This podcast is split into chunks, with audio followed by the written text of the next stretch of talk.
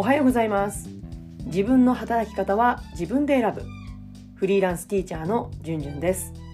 現在教師、自分ビジネスのオーナーの二足のわらじを履きながら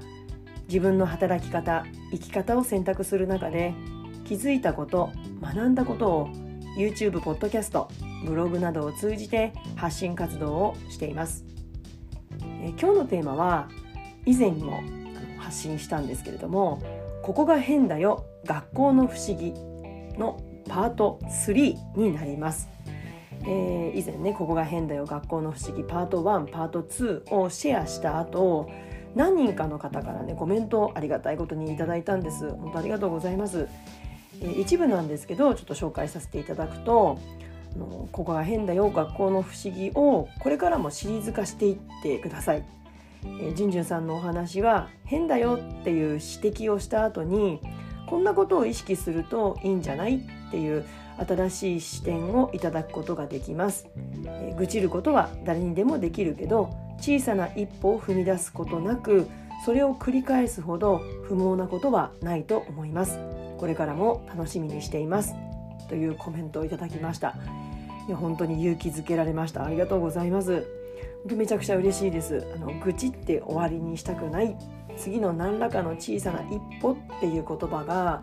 私もすごく意識していることなので本当に印象に心に残りました。その言葉が聞いてくださっている方に届いていることを知って本当に嬉しいです。ありがたいなと思いました。ということで、この先もねシリーズ化していくかどうかちょっと先の見込みはないんですけれども、ディスるっていうことは、したくないし、現場の公立の先生たち本当によくっていうか、ちょっと上から目線ならごめんなさい。本当に必死でやってらっしゃるので、ただ組織として仕組みがねもっとこういうふうに変わったらいいんじゃないかなっていうこと、本当に、30年近く公立にいて、ずっと変わらないなっていうことでも、みんな多くの人たちがおかしいよねってずっと言い続けてることをふとね思い出した時にお話をしたいと思っています。過去のエピソードをご紹介したいと思ってます。今回のパート3で何が変だと、これまでにも感じていたかというと、研究事業ってあるんですよ。その後にね指導者の方がかなりの確率でおっしゃる素晴らしいご授業でしたっていうコメントが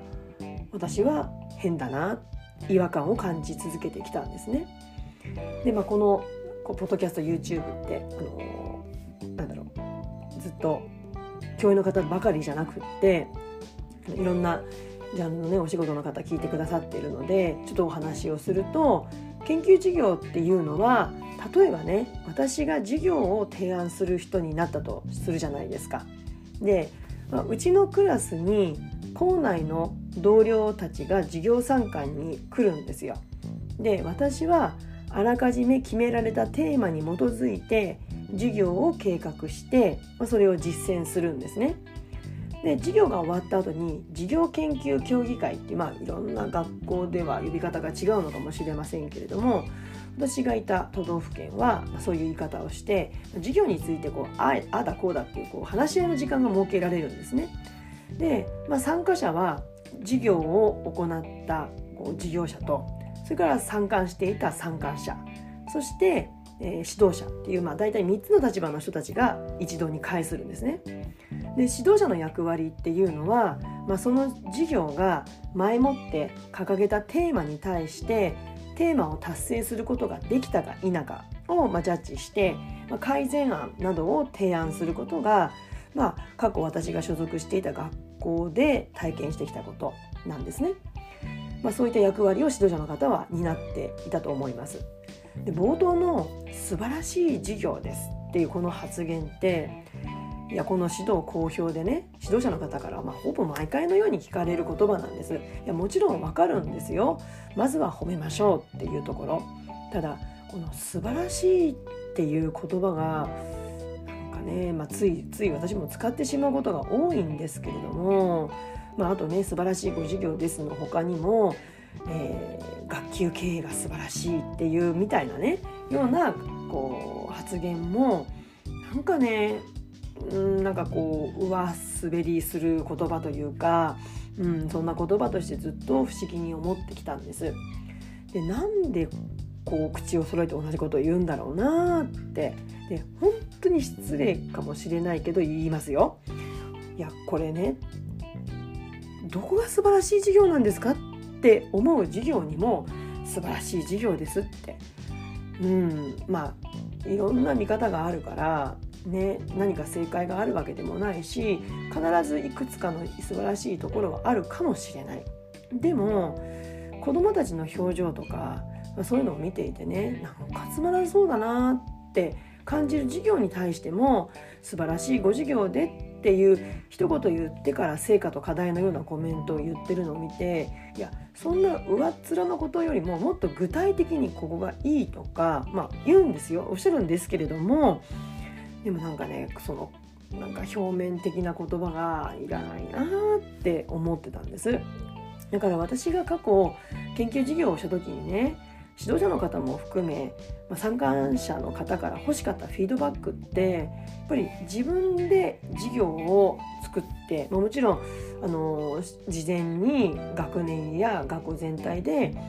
その指導案を読んでもらって、いろいろ意見もらったり、指導者の先生のとこ行って指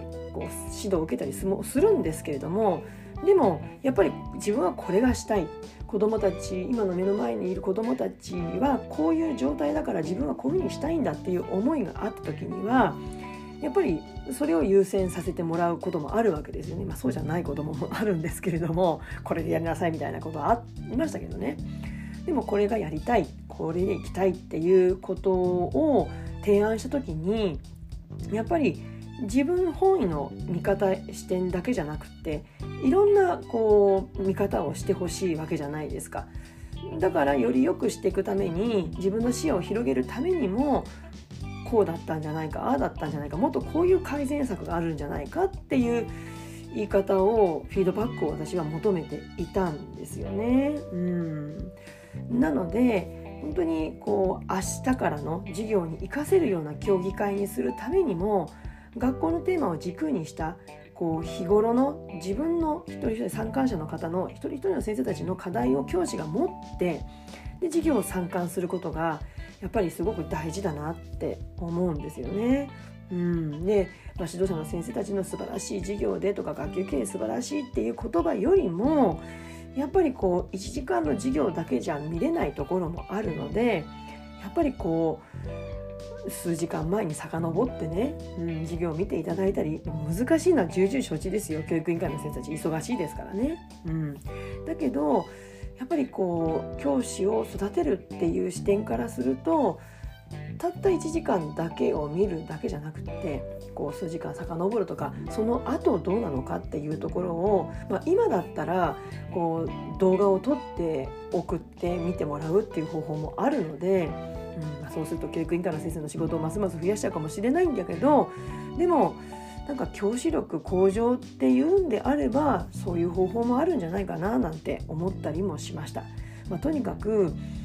なんか表面的な素晴らしいご授業でとか、学級経営素晴らしいっていう発言はいらない。それよりももっと具体的な話、具体的なアドバイス、改善策をいただいた方が、いいんじゃないかなって思いました。今日はここが変だよ、学校の不思議パート3について、素晴らしいご授業でしたという表面的な言葉を長年聞き続けて、違和感を感じ続けてきたということを思い出してお話ししました。いかがだったでしょうか。